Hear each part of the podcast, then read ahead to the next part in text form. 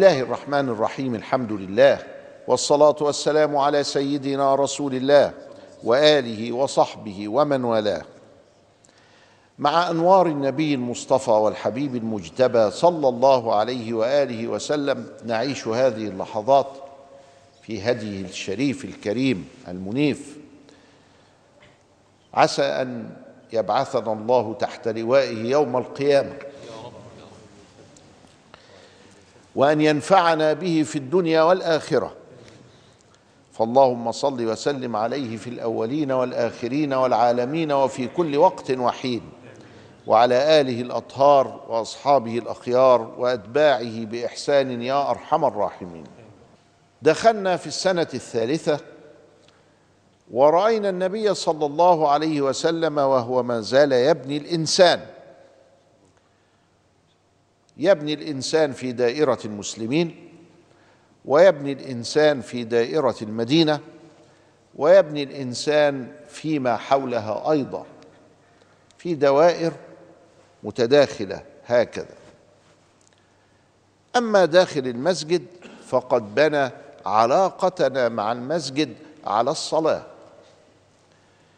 وهي صلة بين العبد وربه فأمر بالجماعة واستمر في الجمع وأول من جمع في المدينة كما ذكرنا مصعب بن عمير عندما أرسله مع النقباء فأقام في أربعين رجلا. ولذلك الجمعة ولذلك نرى الشافعية يرون أن الجمعة لا تنعقد إلا بأربعين منهم الإمام. وذلك أنهم رأوا خلافا لمذاهب أخرى أن الأربعين التي أقام بها مصعب شرطا هي رأوا أنها شرط في الجمعة. غيرهم قالوا لا الجمعة جاية من الجماعة والجماعة يبقى 12 كفاية اثنين كفاية وهكذا. ولكن الفكر الذي جاء للفقيه الشافعي جاءه من مصعب بن عمير رضي الله تعالى عنه وأرضاه لأنه جمع في المدينة أول ما جمع في أربعين رجلا. ولا بد أن يكونوا من أهل الجمعة. فقد خفف النبي صلى الله عليه وسلم على النساء لأنها قد تكون مشتغلة بشأن بيتها وأولادها والمرأة راعية في بيت زوجها وهي مسؤولة عن رعيتها. وخفف على العبيد فإنهم قد يكونوا يشتغلون بأوامر أسيادهم في تسيير الاعمال وخفف عن الصبيان وخفف عن أصحاب الأعذار كالضرير الذي لا يجد قائدا يقوده أو كمن لا يسمع أو كالمريض أو السمين الذي يصعب أن ينتقل من مكانه إلى الجمعة. هذا سمن مفرط 300 400 كيلو يعني حاجة إيه؟ يعني يعد مرضا حتى كمان هذا السمن الشديد. فاذا خفف رسول الله عن هذه الحال. وغير ذلك من الأعذار. كل ذلك يربط المسلم بالمسجد. وفرض عليه وجوبا واضحا شديدا الجمعة. فإذا تخلف بلا عذر فإنه لو تخلف ثلاث جمع متتالية كان ذلك من علامات النفاق. بل إن النبي صلى الله عليه وسلم كما ورد في مسلم قال وددت لو أنني أقمت الصلاة ثم ذهبت لهذه البيوت التي يعني فيها رجال لسه لم يصلوا إلى الجمعة فحرقتها عليه حتى إن بعضهم فهم الحديث على الجماعات وليست على الجمعة. وبعض العلماء يقول لا ده على الجمعة وليس على الجماعات. بناء الإنسان جعل له مركزا. وزاول النبي صلى الله عليه وسلم العلم علم الناس العلم. الوارد عن سيدنا صلى الله عليه وسلم نحو ستين ألف حديث. هذه الأحاديث منها ألفين حديث في كل الفقه من أوله إلى آخره عبادات ومعاملات وقضاء وشهادات ألفين حديث والثمانية وخمسين ألف في الأخلاق المرتبطة بالعقيدة. والله لا يؤمن والله لا يؤمن والله لا يؤمن. إيه ده ده, ده, ده حاجة عقيدة أهي. من بات شبعان وجاره جعان. إيه ده؟ كده أخلاق بعقيدة. من غشنا فليس منا. إلى آخر ما تقعد تشوف ال ال الأخلاق تلاقيها كلها مرتبطة بإنك عبد لله. الأخلاق المرتبطة بالعقيدة. إنه نفعل الأخلاق دي من أجل حسن السمعة ولا لأنها تعمر البلاد والعباد. لا نحن نفعل هذه الأخلاق لأن الله يرضى بها عنا. فدي نقطة مهمة وهي ربط الأخلاق بالعقيدة. ولذلك إذا سأل سائل يقول عندكم محور كده تبنى عليه الأخلاق؟ ومدور العلماء عن محور تبنى عليه الأخلاق الإسلامية. فوجدوا إيه؟ حاجة غريبة قوي أسماء الله الحسنى. العمود الذي تبنى عليه الأخلاق هو أسماء الله الحسنى الواردة في الكتاب والواردة في السنة. اذا خمسة وتسعين في المئة من تعليم سيدنا الرسول كان في الأخلاق المرتبطة بالعقيدة. العمود بتاع الأخلاق هو عقيدة هو أسماء الله الحسنى. اللي هي كلمة أسماء الله الحسنى يبقى هنروح لفين؟ على طول نذهب إلى العقيدة. جلس النبي صلى الله عليه وسلم طوال السنة الثالثة وهو يعلم الناس في هذه الدوائر الثلاث ويربي فيهم حب السلام وحب المعرفة وحب العمارة ويربي فيهم أن يعيشوا سويا مع من حولهم من أهل المدينة. مرة يأتي رجل يفعل الذنوب يقول اتركني يا رسول الله أقتل هذا المنافق.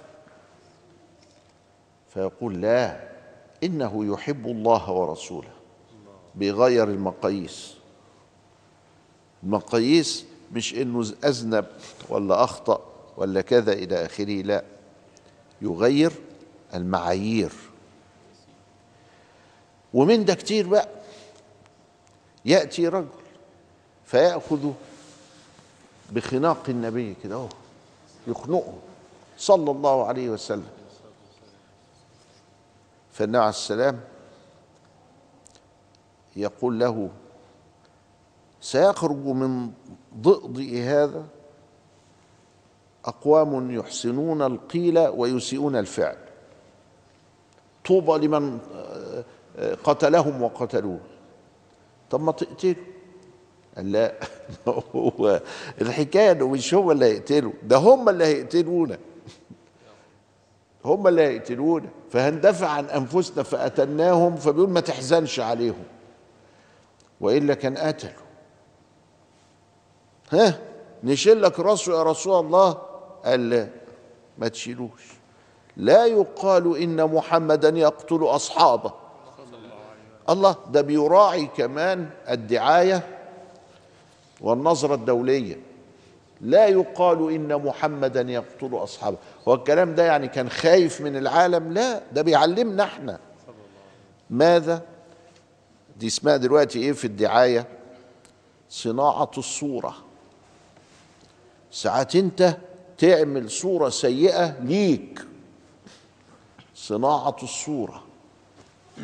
فصناعة الصورة دي بيعلمنا إزاي نصنع الصورة. بس صورة حسنة. صورة خلت علقمة يمدحه لدى كسرى لما يذكر عنده أخذ النبي صلى الله عليه وسلم في هذا في الوقت الذي كانت قريش تدبر في مكة لأحد. وبعد الفاصل نواصل.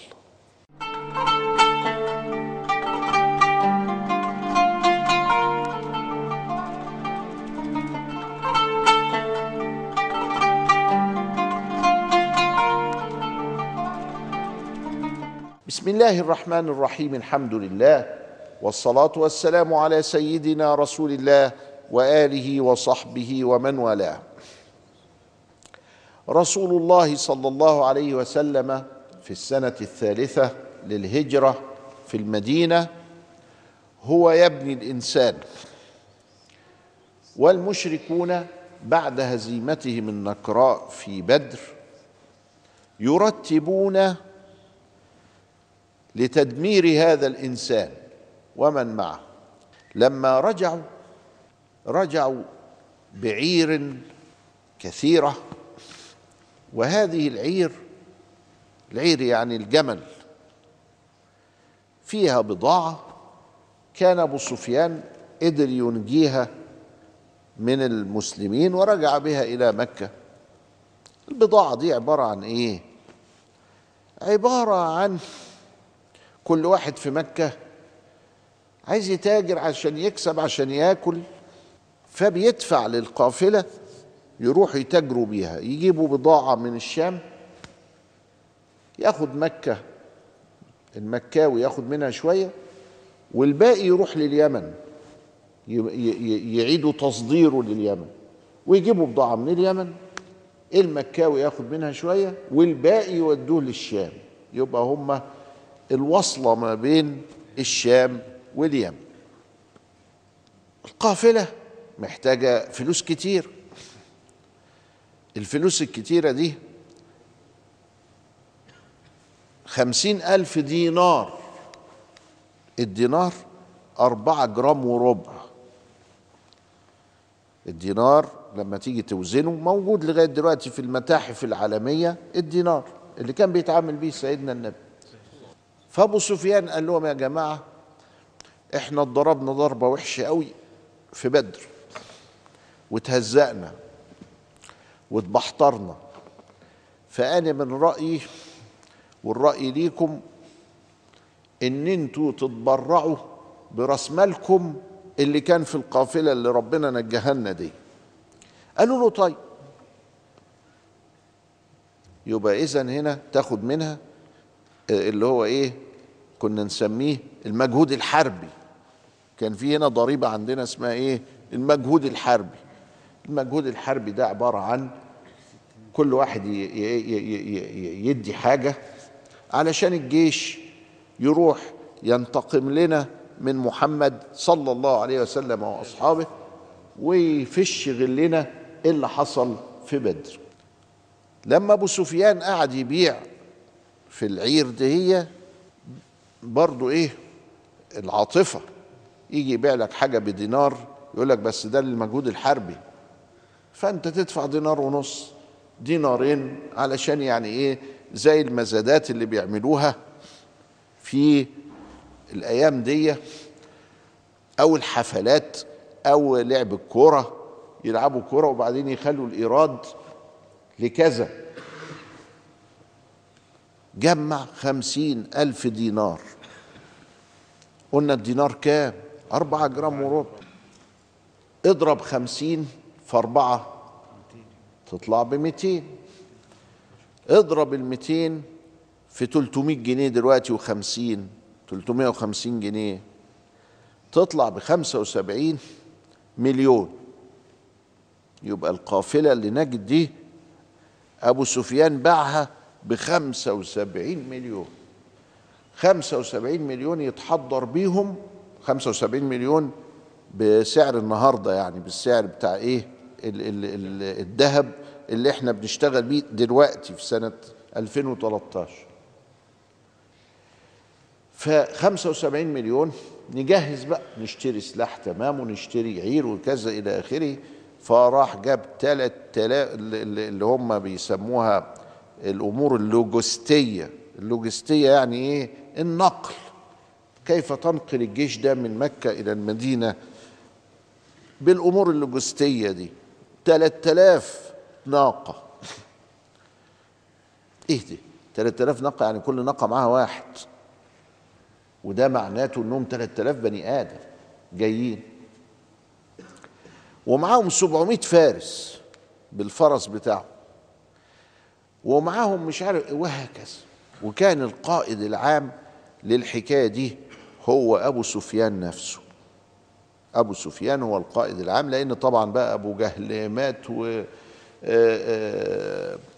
أمية مات وف... مات صناديد قريش ماتوا في بدر. سبعين واحد ماتوا في بدر من الكبار.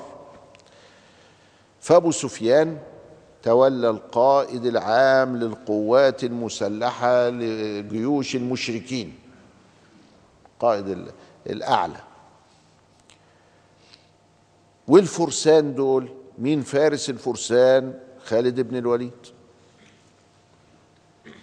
بعد كده أسلم إنما كان قائد الفرسان. والفرسان دول عليهم معول كبير بل وهم سيكونون السبب في الهزيمة الثانية للمسلمين لأن المسلمين انتصروا أولا في أحد وبعدين انهزموا مشيوا في الطريق الغربي. والطريق الغربي ده طريق ممهد والمدينة مما يمر عليها في تجارة الشام. يعني ما هياش بعيدة هنا ولا هنا لا كده. وبعدين قالوا يا جماعة العربي يحب حماية الحريم بتوعه. فعلشان كده نطلع برضو العنصر النسائي معانا. علشان يبقى ده حافز للجيش انه هو يقاتل صح ويقاتل بقوة ويقاتل باستماتة. يعني يا, هغلب يا هموت. ما فيهاش. وده طبعا بي بيولد حاجات في الجسم وفي النفس وحتى إفرازات بتساعد على الصبر على الألم والشدة وكذا إلى آخره. ها؟ ما فيش مانع. خدوا 15 ست معاهم. خلي بالك 15 بس. هو واحدة بس كانت تكفي. واحدة لأن العرب كده. كل الجيش هيقاتل إلى الموت لحماية هذه المرأة. لأن العملية بتاعة العرض دي يعاملها العربي معاملة شديدة جدا. مين صممت تخرج معاهم؟ هند بنت عتبة زوج أبي سفيان. خرجت وكان في مع عندنا بقى واحد اسمه وحشي عبد قوي قوي وفي نفس الوقت من الحبشة وفي نفس الوقت هو يعني رقيق عند يمكن صفوان بن أمية ولا حاجة وقالت له خلي بالك بقى لو قتلت لي حمزة أنا ماليش دعوة بالهيصة دي كلها نتهزم نهزم قال لي دعوة؟ أنا عايزك تقتل لي حمزة. قال لا خلاص تبقى أنت حر. كان الراجل ده إيه المزية بتاعته؟ كانت المزية بتاعته الحربة. متدرب عليها كويس قوي وما تخبش ابدا. يضرب الحربة في المكان اللي هو مية مية. مية مية ضربة تصيب مية. مية, مية ضربة خلاص. دول إحنا بنسميهم إيه دول؟ عندنا النهاردة في برضه لغة العصر عشان تتصوروا. القناصة. بنسميهم القناص يقول لك إيه اللي عرفك إن الناس دول قناصة؟ ما يمكن ناس عاديين كده؟ قال له لا يا حبيبي ده ما بتخفش لا ما بتخبش ولا ضربة. آه يبقى ده قناصة ده متدرب ضربة بواحد ضربة بواحد ضربة بو... آه لا جاية بالصدفه كده اظن لا ما ينفعش. قال ما يمكن دعا ربنا ولا حاجة. ما ينفعش. لأنه لابد من التدريب لابد من السبب. اللي دعا ربنا ده يصيب واحد معلش هو إيه آه، آه، آه، قاعد يضرب بيمين وشمال كده. ده مش من الدعاء ده ده من التدريب. يبقى ده قناص. فوحشي وقد أسلم بعد ذلك ومن الله عليه بالإسلام ومن الله عليه أيضا بعد مقتل حمزة بحاجة كده يكرموا بيها وهو أنه قتل مسيلمة. وقال هذه بتلك. أديني عوضت أهو. قتلت أسد الله ولكن ده كذاب ابن كذاب. يعني إيه؟ أديني قضيتها سيدنا عمر ما حبش المقارنة دي. وقال لا والله. وحدث في الروايات بعضهم يضاعف هذه الروايات أن وحشي كان مدمنا للخمر في آخر حياته وأنه لم يستطع إنه يترك إيه؟ المعصية دي. فمات وهو كذلك. فقال عمر هكذا الظن بقاتل حمزة. لكن شوف شوف سعه الإسلام ها؟ ما كفرهوش ولا حاجة. ده اللي حصل إنه يعني أمرنا اللي وأول ما أسلم النبي خلاص. ده؟